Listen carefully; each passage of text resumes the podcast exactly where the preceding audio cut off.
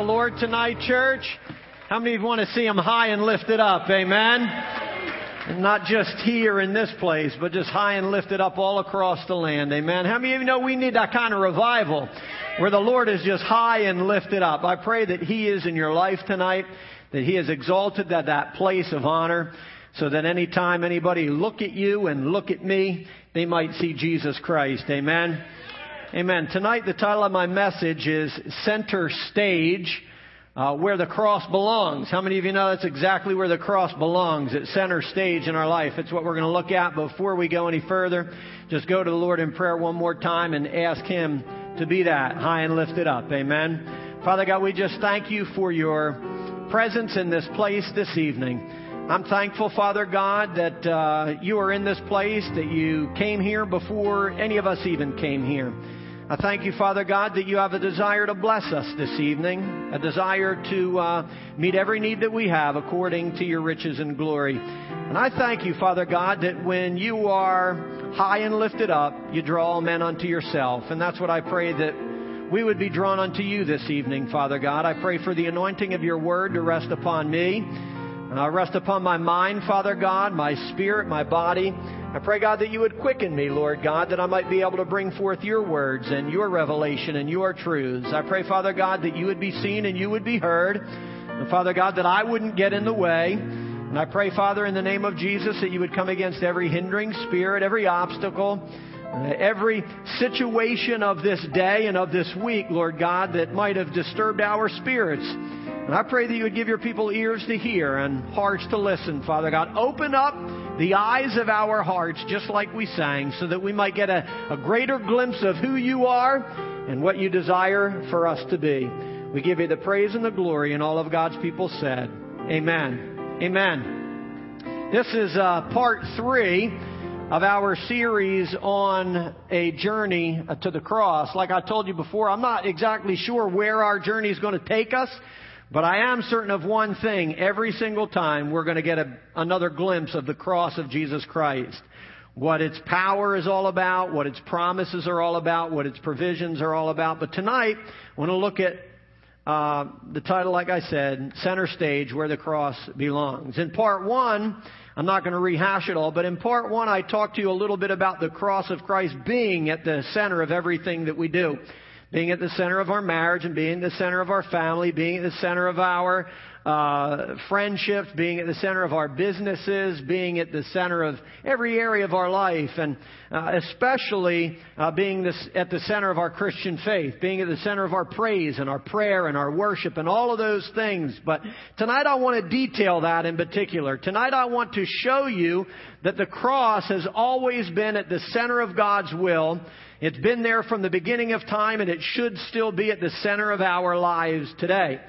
There's a whole lot of scripture that I could bring you because I want you to know that all of scripture points to the cross. I don't have the time to go into all of it, but I want to highlight just a few areas to let you know that the cross of Christ has always been at the center of God's will. It has always been at the center of His Word, and that's what I want to look at this evening. The problem is, or the problem that I see with Christianity it, today is the fact that the cross no longer takes center stage in our lives.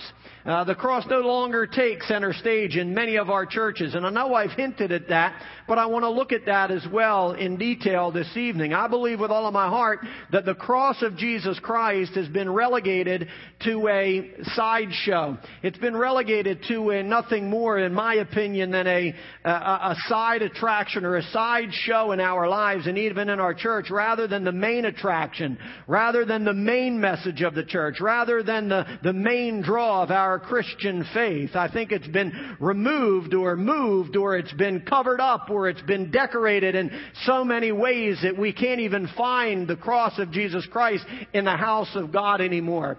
But I believe with all of my heart it's time for the cross of Jesus Christ to become center stage once again in all of the doctrine and all of the preaching and all of the houses of God because the cross of Jesus Christ is the only way to life.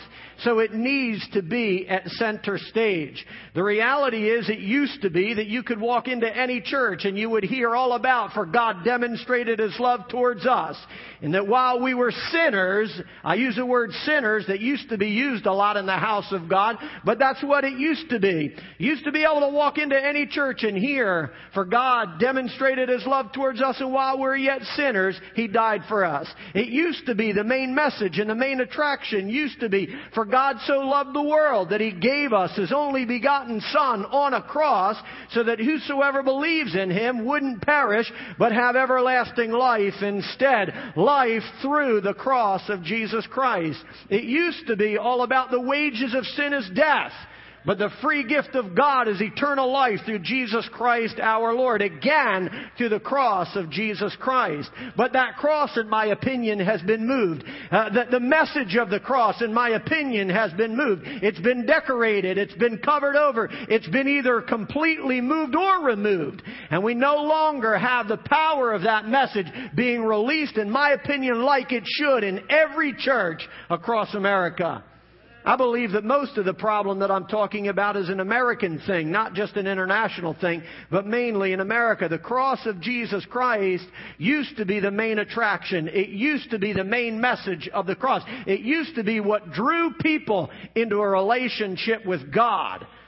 But unfortunately, the very element and the very symbol that should be the main attraction to our faith, should be the main attraction to this world, should be the main message of the church has been overshadowed, in my opinion, by the prosperity movement. It's been overshadowed and, and overtaken by these uh, things concerning material gain. I believe it's been overshadowed by deceptive doctrines that fill the land or influenced uh, by a corrupt society.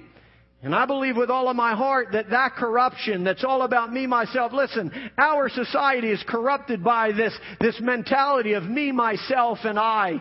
And I believe that same corruption has made its way into the house of God.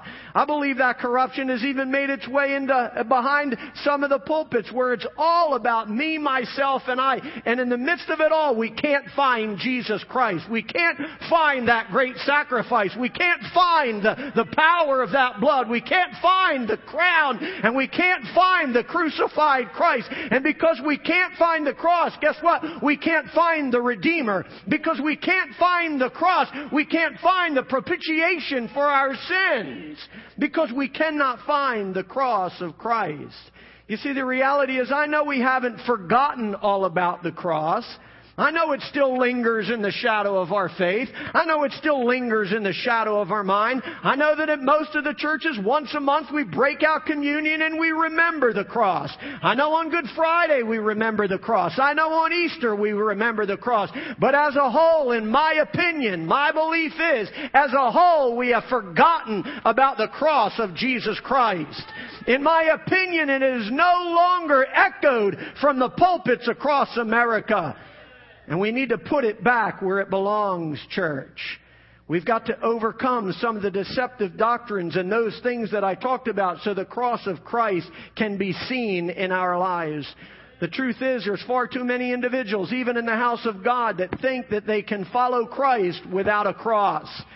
They think that we can follow without surrender and without sacrifice. We think we can walk in newness of life, church, without being crucified with Christ. We think we can experience newness of life without being buried with Christ. So that we can be raised up in newness of life through the work of Christ upon the cross. Listen, without the cross, there is no newness of life. Without the cross, there is no hope for salvation. Without the cross, old things cannot pass away and nothing can become new. Why do you think lives aren't changing? Because we're not preaching the cross of Jesus Christ. Why do you think addicts are still addicts? Because we're not preaching the, the, the gospel of Jesus Christ and the cross. Because the flesh has no place to die, even in the house of God. It's a pity and it's a shame. Altars are shut down anymore. Listen to me, church. We must have a place in our Christian life where the, the flesh can die so that we can rise up in newness of life. When a sinner walks into the house of God, he needs a place to die. And it is at the cross of Jesus Christ. Listen, the flesh is so predominant and preeminent in the house of God because we have taken down the cross. And we need to put it back at center stage exactly where it belongs. Amen. We think we can save the world without Golgotha's hill. We think we can save the world without Jesus shedding his blood. We think we can save the world, church, without having to go to the cross of Jesus Christ. We think we can preach the gospel without including the cross of Christ. And when we do, it's powerless. When we do, it's useless. When we do, it has no life, church. We cannot change ourselves and we cannot change this world without the message of the cross attached to it. And this is exactly why it has to be center stage in our life. The cross of Christ must be central to our faith at every level. It's why all throughout the Word of God you'll find the cross, even in the Old Testament. If you study the Torah in detail, you'll find out that all of it includes the cross. If you take the time to study it, if you take the time to read it, you'll find it, church. When we read the Word of God, we have to understand that everything about it points to the cross because it's always been at the center of God's will. It's always been at the center of God's plan all the way from the beginning of time. And that's what I want to do. I want to give you a few examples how uh, we can always find the cross of Christ throughout Scripture. Remember, and I've already preached this part to you, but when Adam and Eve sinned in the garden, when they sinned, God made a sacrifice. God shed blood to cover their sins and to keep them from His wrath, church. So what I want you to understand is that in the very beginning, God already pointed to the blood. God already pointed to the cross of Jesus Christ, even in the Garden of Eden. And, I, will show you how that uh, comes to be. Uh, what I want you to understand is what took place in the garden in the garden, he was already showing us a shadow of a Savior. He was already showing us a shadow of the Lamb that would be slain, church. He was already showing us a shadow of the precious Lamb of God that would take away the sins of man. He was already showing us His divine design, which always included the cross. And I'll show you what I mean by that. In Numbers chapter 2, as I go, you'll, you'll understand this. But in Numbers chapter 2, in a book most people would consider boring, including myself. Numbers, a book that most people would consider mundane. Numbers chapter 2, a book that most people would overlook and most probably do overlook in their daily reading. Well, I think I'll go read Numbers today. I get a great revelation and a word of encouragement out. I, that most people don't do that. Numbers is one of those books that, well, you read it and you think, what in the world did that just say? But I want you to understand, even in the book of Numbers chapter 2, in what would be considered the most boring and mundane book of the Bible, you can find the cross of Jesus Christ. You'll discover in that chapter that when the children of Israel came out of bondage and they set camp, set up camp in the wilderness, God gave them specific instructions how to set up that camp, and it was to be set up in the form of a cross. And I think I have a slide that shows that. I know you can't read the detail, but I want you to understand, church, that the camp was set up in the form of a cross. Ephraim was to be to the west. Judah was to be to the east. Reuben was to be to the south, and Dan was to be to the north, creating the form of a cross.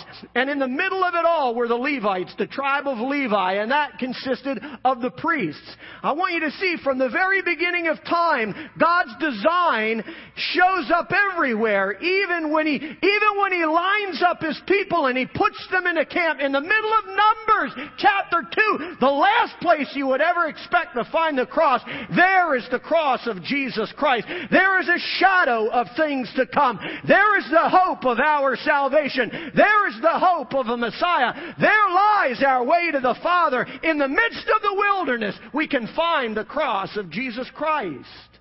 And the reality is, listen, even in the center of all of that, if you know anything about this, in the very center where the Levites were, the Levites were, they were the priests. Who is Jesus Christ? He's our high priest. So not only do you have the cross in the wilderness, he's showing us right here that our high priest should be in the middle of our lives. And in the Levi camp, there was also the tabernacle. The tabernacle was to be built in that area of the camp where the Levites would work, where the priests would work. And what I want you to see there too is that the, even the tabernacle was lined up and laid out like a cross. I have a, this is the camp again, but in the middle of the camp it just shows where the tabernacle was. And if you go to the next slide real quick, you'll see, I know you can't all read this, but I want you to see that even the tabernacle was lined up like the cross. You've got the brazen altar at the bottom, the laver, the table of incense, the ark of the covenant at the top, the candlestick to one side, and the showbread in the other. Because everything about the past, everything in the Old Testament, I'll read you a scripture to show you that, was a shadow of things to come. It was a reminder of things that had already been designed and established in heaven. And God, all the way in the Old Testament, any chapter you want to read, I'll promise you, you can find the cross of Christ if you look for it. How many of you know that God said, if you seek me, you'll find me? If you're looking for the cross, you'll find the cross. If you're looking for the Savior, you'll find the Savior. If you're looking for the Redeemer, you'll find the Redeemer. If you look for it, you'll find it. The same way goes with the Word of God. If you want to find God in the Word of God, read it. You'll find Him, church. But, but my point is, when you look at this, I want you to understand that 1500 years before the Messiah was ever born, God was showing us the cross. 1500 years before the Messiah ever came on the scene, God was showing us the cross. He was revealing to us His plan, His design, His purpose. He was showing us shadows of heaven, church. Everything from the very beginning of time pointed to the cross. Everything in the Old Testament was a shadow of things to come. And at the very center of it all was the cross of Jesus Christ. If you look at this, you'll see that at the center of the camp was the very dwelling place of God, which was foreshadowing the cross. I'm not going to teach you all about the camp. I'm not going to teach you all about the tabernacle tonight. I just wanted you to see that you can go as far back in Scripture as you want, and you'll still find the cross of Jesus Christ. In Colossians 2.17 it says this, They serve at a sanctuary that is a copy and a shadow of things in heaven and of things that are still to come. I'll say it again. They serve at a sanctuary that is a copy and a shadow, or a type and a shadow, some interpretations say, of what is in heaven and what is to come. You look at it this way. They serve at a sanctuary that is a copy and a shadow or a type and a shadow of what has already been designed and established by God in heaven. And it goes on and says, this is why, this is the word of God, not me saying this. This is why Moses was warned when he was about to build the tabernacle, see to it that you make everything according to the pattern shown you on the mountain. Everything that you build, Moses, everything that you do, everything that relates to the temple, everything that re- relates to, to all of these things, make sure that everything is done according to the pattern shown you on the mountain. And whether Moses knew this or not, which I believe he did, whether Moses understood this or not, which I believe he did, while he was on the mountain of God for 40 days and 40 nights, you all know he went up, he was on the mountain for 40 days and 40 nights, he saw, or he was shown, the shadow of the cross.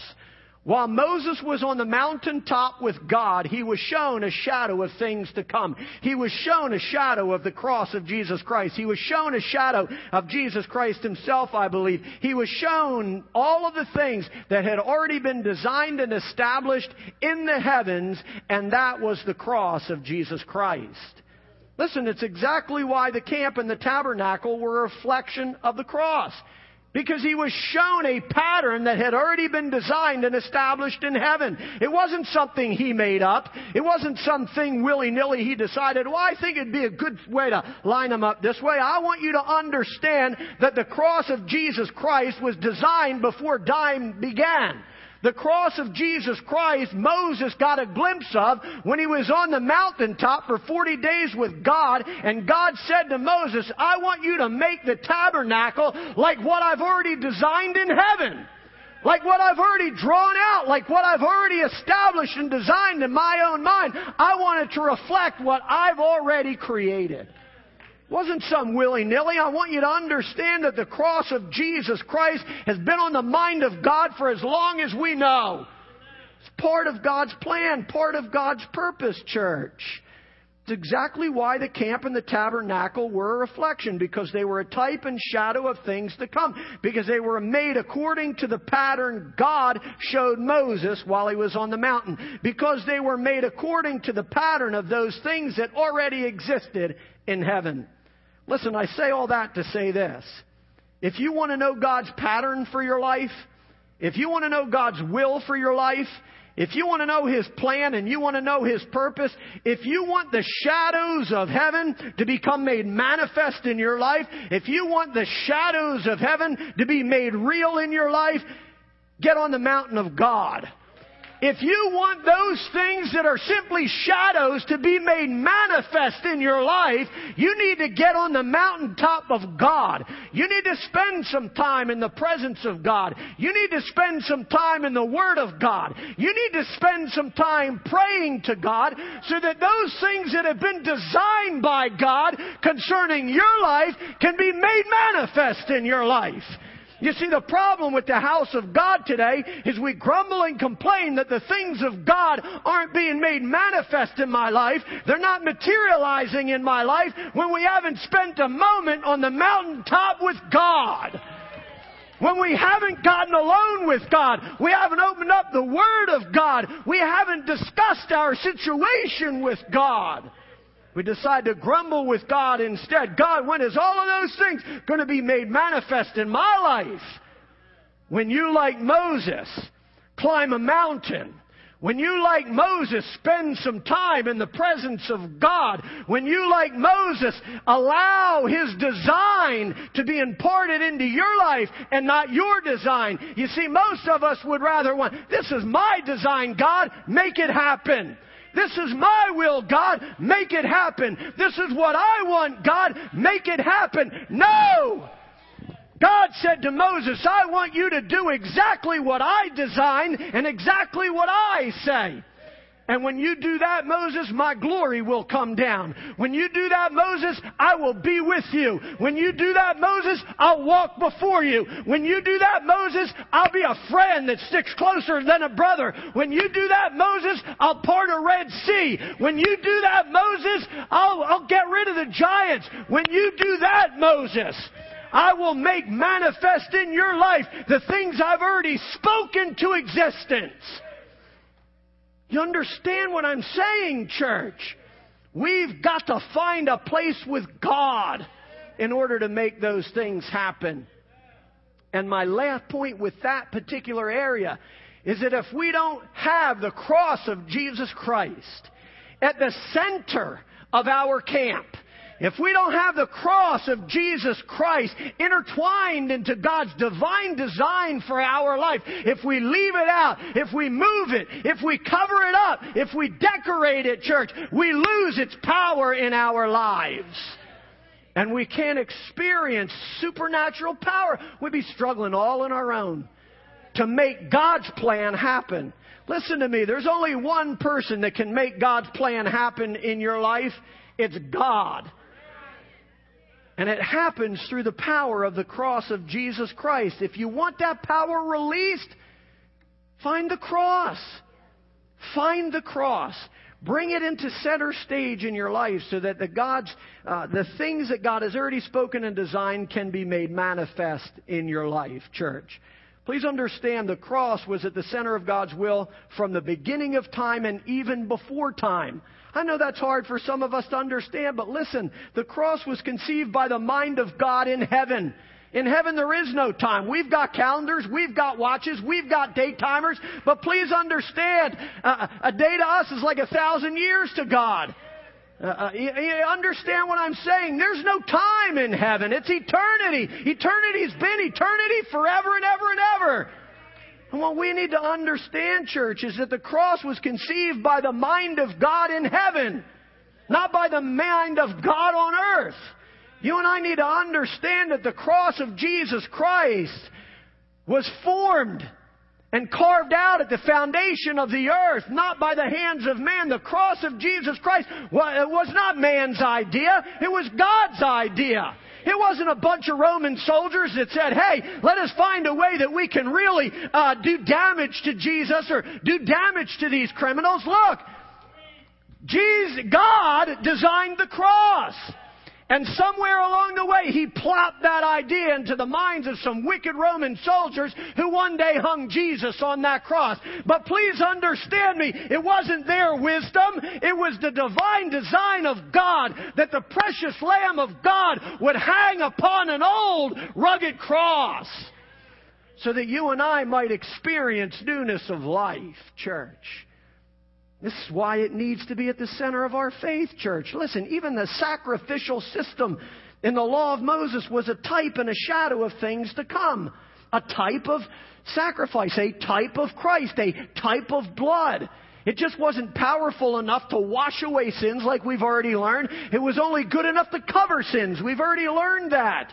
But it's why, listen, God knew, I hope you grasp this, God knew from the beginning of the beginning of the beginning that I need my son, Jesus Christ, to hang on a cross.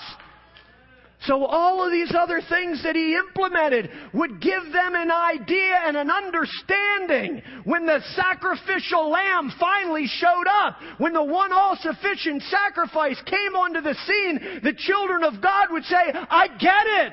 I understand it. Because he showed it to them all along, church. We just got to be open to it. We've got to see it. We've got to allow it to take place and allow it room in our lives, church. In the very last book of the Bible, Revelation chapter 13 verse 8, the very last book of the Bible, it points back to the very beginning and it reminds us that Jesus was the lamb that was slain from the foundation of the earth. The lamb that was slain from the foundation of the earth. Listen, I know that this might be hard for all of us to grasp, but it's how God's work. It's how God works, and it's all mixed up in this thing called eternity. But Jesus was slain before he was even born. I hope you understand that, that Jesus was slain before he was even born. He's the first and the last. He's the beginning and the end. He's the Alpha and the Omega. He's the one that was and is and is still to come. Well, how can he be all those things? Because he's God. Because he's the Son of God. I want you to understand that he was slain before he was born because he was slain from the foundation of the earth. God knew before man even came on the scene that they would need a redeemer. God knew before we ever came on the scene that they would need a precious lamb that would take away the sins of the world. We need to understand that he was slain before he was born. Jesus was destined for the cross from the beginning of time, church, and all of Scripture leads us there. If you've read Scripture, you know that. It's why Jesus himself said, If you want to follow me, you must take up your cross, because the cross is where I'm going. If you want to follow me, you must take up the cross because it's where I'm headed. And, and, in the same breath, listen, because he is the one who was and is still to come, he was really saying as well, if you want to follow me, you must take up your cross because it's where I've already been. Please grasp the awesomeness of the work of Jesus on the cross. It was done before you were ever born. It was done before Adam and Eve was ever born. God provided a way before man ever breathed one single breath. That's the power of the cross of Jesus Christ. It was de- designed in the mind of God before he ever into the pile of dust that brought forth Adam. He knew it. God's not, and none of this took him by surprise. It was part of his divine design, church, and we've got to learn how to grasp that. It was part of the pattern of heaven. Part of the pattern of heaven. Jesus was saying, listen, if you want to follow me, you must deny yourself, take up your cross, because it's what my Father designed in heaven. That's the way you come to me. That's the way you get to the Father. You get there by going through the cross. Listen, Jesus himself, the Son of God, the Prince of Peace, the everlasting Father. You say whatever you want. You fill his name in there. But the Son of God stepped down out of heaven for one reason, and one reason only. And that was to go to the cross of Jesus Christ. He stepped out of heaven for one reason, and that was to go to the cross for you.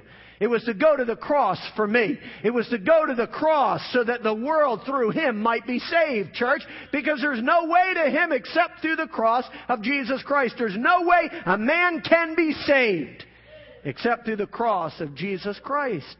Please understand that Jesus, the Prince of Peace, the Son of God, stepped down off of His throne in order to be wounded for our transgressions, in order to be bruised for our iniquities. Yes, He healed people. Yes, He did miracles. Yes, He set captives free. Yes, He drove out demons. Yes, He did miraculous works all across the land. But Jesus stepped down off of His throne, not to make a blind man see, not to heal a leopard, not to set, not to do all of those other things. He stepped down out of his throne room in heaven to save a lost soul, to die on a cross so that the world through him might be saved, church. We cannot lose sight of that. It's why the cross must be on center stage because it's where it belongs. But somewhere the church moved that message. Somewhere, and I, when I say the church, I mean the church as a whole. I don't mean South Metro.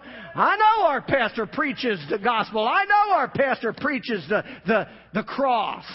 But I'm saying we're all part of a big picture. And somewhere in that big picture, the church moved the message of the cross. Somewhere in that big picture, we lost sight of the cross and the blood, and we lost its power in the process. I believe with all of my heart, look, and I'm not saying this to be mean, but there's too many churches that are handing out cotton candy instead of the gospel of Jesus Christ, instead of the cross of Jesus Christ. They're handing out fluff, church, instead of something that can save the soul. I don't care if you go out feeling good. I care if you go out saved. I don't care if you go out with a smile on your face. I care if you go out free from sin. That's what I care about. And when you understand the power of the cross, woo! You're gonna smile. You're gonna dance. You're gonna get excited. But listen, until someone tells you the truth, you got no reason to dance. You got no reason to jump. You got no reason to shout. Because all of that other stuff will one day fade away. All of that material junk will one day turn to rust. All of those falsehoods and all of those lies will one day be proven a lie. But I want you to know one thing. The cross of Jesus Christ will never ever fail. The blood of Jesus Christ will never ever lose its power. I want you to know the blood of Jesus Christ has power in a recession. I want you to know that the blood of Jesus Christ has power when the stock market's up and when the stock market's down. The blood of Jesus Christ has power when we got a Democrat in the White House or a Republican in the White House. Do you understand what I'm saying? It's not because of man. It's because of the work of Jesus Christ on an old rugged cross. Amen. That's how we find life. Amen. Somewhere we have lost sight, church, and we've got to get the cross back where it belongs. We cannot forget that the cross was central to Christ's mission because it was central to God's will. The cross was central to God's will, and it should be, it should be central to our lives as well. It should be central to our faith. It should be central to the, the message. It should be central to the pulpit. It should be central to the church. It should be central to our testimony. Please understand, if your testimony doesn't include the cross, you're just telling fairy tales. Please understand, and I know I've taught some of that stuff, but I got to do it as a reminder. We've got to keep the cross of Jesus Christ at the center of everything we do because it's where it belongs. Remember, as Jesus was praying in the Garden of Gethsemane on the night that he was betrayed, he called out to the Father and he said, If there is any way that this cup can pass from me, let it be. If it be at all possible for this cup to pass me by, Jesus said, let it be so. How many of you know that his cup was the cross? How do you know his cup was the pain and the suffering? His cup was the anguish. His cup was the cruelty that would be uh, lavished upon him. I want you to know that his cross was bitter. His cross was the shame and the guilt and the agony that was associated with crucifixion. His, his, his cup, church, was the cross. His cup was something that we have all been asked to drink of when Jesus said, If you want to follow me, you must deny yourself and take up the cross. We've got to be willing to drink that same bitter cup that Jesus drank. We've got to be willing to taste of the cross of Jesus Christ because unless we drink that which is bitter, we shall not experience that which is sweet. If you have no idea of what bitterness is, if all you do, go through life sweet, sweet, sweet, you don't value the sweetness, but you need to understand, church, he, for the hope set before him, he who for the sweetness of being reunited with his Father set before him, endured the cross. He endured the bitterness. He endured the shame. He endured the pain. He endured the suffering so he could taste the sweetness of sitting beside his Father. Please understand me, church. If you want to taste of God and see that He is good, you must learn to taste of the cross of Jesus Christ. You must learn to taste of that bitterness. Oh, but we don't want that. I've already taught it. Tell me sweet things, is what they said. I told you last week. Tell me nice things. Tell me lies if you have to. And this is where we are today, church. We are so inundated with sugar and sweet and this and that that we no longer know what the blood of Jesus tastes like. We no longer know what the bitterness of, of the cross tastes like. And it's why we don't value its sweetness. God, forgive us for that, church. Let us learn to drink from that bitter cup once again. Please understand every trial that you go through is part of that bitter cup.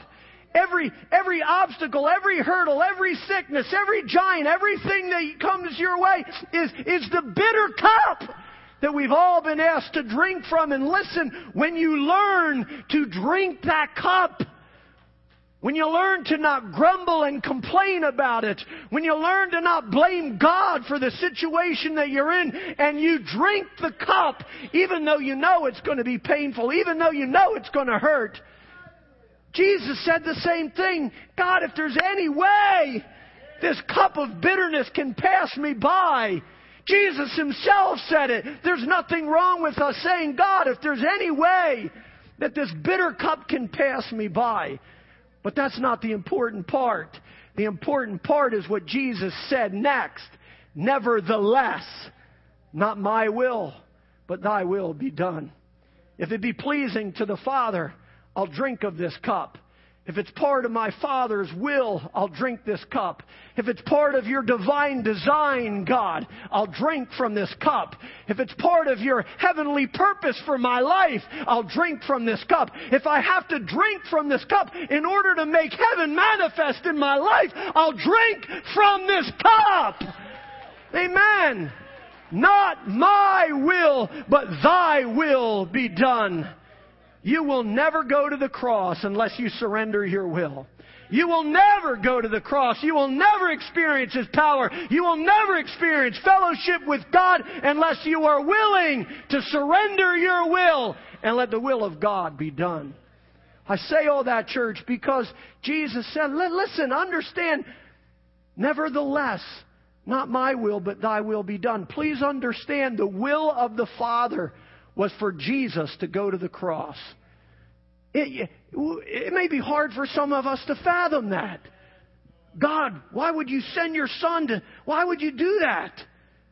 But it was part of God's will. It was part of His divine design. And when we allow it to, to, to be true in our lives, it's when the things of heaven begin to become manifest in our lives. We can taste of them. We can feel them. We can smell them. We can experience them in our lives, church.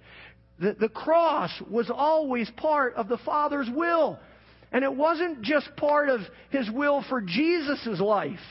The cross is part of God's will for our life as well. It, well, listen to me. Uh, I'm probably going to skip along on some of this stuff, but I want you to understand. Let, let, me, let me go here first before I go where I want to. There's, there's another example in Scripture. As Jesus was praying in the garden, then I'm going to go where I want to and close. But remember, as Jesus was praying in the garden, he said, Let this cup pass from me. And that was his cup, and it, and it passed from Not my will, but thy will be done. And, and we learn from this that it was the Father's will for Jesus to go to the cross. Jesus said in Matthew 10:39, "If you want to save your life, you must be willing to lose it for my sake." So we ask ourselves, where do we lose our life for Christ's sake? There's only one place that you can lose your life for Christ's sake, and it's at the cross of Jesus Christ. There's only one place that you and I can lose our life for Christ's sake, and then that's at the grave of Jesus Christ. That's where we lose our life for Christ's sake, at the cross of Jesus Christ, so that we might be raised up in newness of life.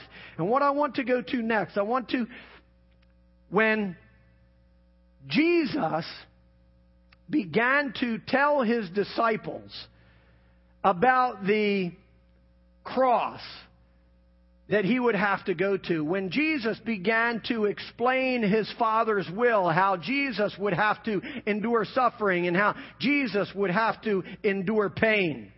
How Jesus would have to go through something terrible in his life. The Bible tells us in Matthew 16 verse 22 and 23 that Peter, impetuous Peter, you know him, and you know the story I'm about to tell, but impetuous Peter, as Jesus begins to explain God's divine design, which includes the cross, and how he would have to go there, Peter rises up and says, No, Lord, that won't happen.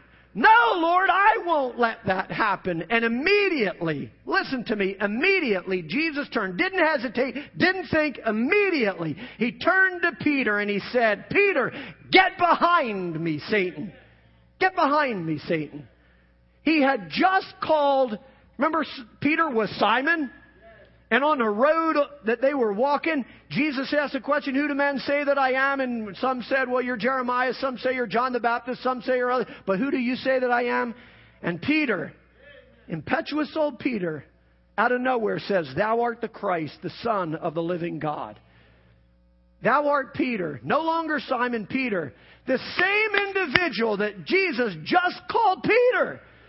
Just told him, upon that faith, I'm going to build my church. That same Peter, he now calls Satan. Get behind me, Satan. He says, Get behind me, Satan. You are a stumbling block to me, for you do not have in mind the things of God, but the things of man. And what we have to learn from this church is that the mind of God always included the cross. The mind of God always included the crucifixion of Jesus Christ. The mind of God always included the Lamb of God which had to be slain so that the world through him might be saved. Here's what I want you to see as I begin to close. Jesus rebuked Peter for one reason, and one reason only, and it's because he tried to move the cross. He tried to move the cross. He tried to move God's will. He tried to, he tried to find some other way to restore us to the Father. I, hope you're grasping this, church. And because so often we do the same thing. Peter was rebuked for one reason. Because he tried to move the cross. And so often when it comes to the cross, we try to do the same thing. We, we get to this place where, oh God, it's too heavy. Oh, God, it's too hard. God, it's too difficult. God, it's too sacrificial. God, it's too inconvenient. God, it's too restricting upon my life. God, it's too lonely. God, it's too rough. God, it's too painful. When we look at the cross, we begin to, we want to move it because it's all of these things. We try to move it instead of carrying it, church. We try to cover it or we try to decorate it, or we try to, sometimes sadly, we even try to remove it altogether instead of carrying it, church. You see, like Peter, we can't try to move the cross of Jesus Christ because it's been on the mind of God from the beginning of time. When you remove the cross, like I said before, you displease God. When you try to remove the cross, listen to me, you are stepping into the shoes of Satan.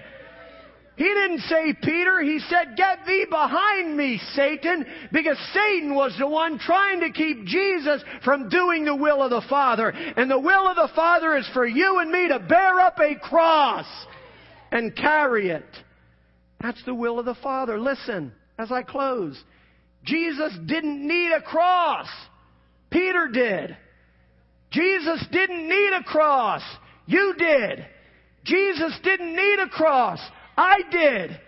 Jesus didn't need a cross. The world needed a cross so that the world through him might be saved, church. Listen, just like Jesus couldn't avoid the cross, nor can we. Just like the cross was central to Jesus' life, it's got to be central to our life as well. Just like Jesus expected Peter to put the cross at center stage in his faith, he expects the same exact thing from you and me. Listen, the reality is, unless we have the cross of Christ in our lives, I don't want to be mean. I don't want to be unkind. But unless we have the cross of Jesus Christ in our life, we are useless to the kingdom of God. Unless the world sees the cross, they cannot be saved. And unless the world can see the cross in you, you're useless to the Father. Unless the world sees the cross in me, I'm useless to the Father. It's why the cross must be at center stage in my life so that when someone looks at my life, they don't see me. They see the cross of Jesus Christ. So that when they look at me, they don't see me and my mess. They see the blood of Jesus Christ. When they look at me, they don't see my talents and my abilities and my strengths. They see the blood and the power of Jesus Christ. It's why it must be central to our life, church. It must be central to yours as well, because it's the only way this world might be saved. How many of you are here tonight and you say, God, I'm ready to put the cross at the very center of my life? Because when I have someone look at me I want them to see the cross. Because when someone comes into my life, I want them to be able to find their way to the Father, and it's through the cross of Jesus Christ. If you're here tonight and you're saying, God, I want the cross at center stage in my life, I want you to stand to your feet as we pray. You are making yourself a sacrifice, church. I'm getting everything else out of the way so that the only thing that can be seen is the cross of Jesus Christ. I don't want to take a whole lot more time, but I want you to understand in the Old Testament too, God made it very clear that when an altar was built, nothing man made could be around that altar. Nothing fashioned or formed by the hands of man. None of man's art, none of man's configurations. No tree could be planted by the hand of man around an altar. It had to be created by God. Natural stone in its natural form. There could be nothing to detract from the altar. Nothing to get the eyes off of the altar in that place of sacrifice where we could be reunited with God. And the same thing goes in our life as well. Nothing should ever overshadow the cross in your life. No work of man should ever overshadow the work of Jesus Christ that was accomplished on the cross. You and I are nothing without the cross. And the way we prove that and demonstrate our appreciation to God for the cross of Christ is to keep it first, foremost, and center in our life. That's what we're asking God. God, if I've got anything in the way of the cross, me, myself, I, anything, that stands in the way of the cross. I'm crucifying it tonight to the cross. So the only thing left to see is you. Father God, I thank you for your word this evening. I thank you, Father God, for the cross of Jesus Christ. I thank you, Father God, that it wasn't just some haphazard thought that you had one day and how to reunite, how to reunite us to you. But I thank you, Father God, that the cross of Jesus Christ was designed and established before time ever began.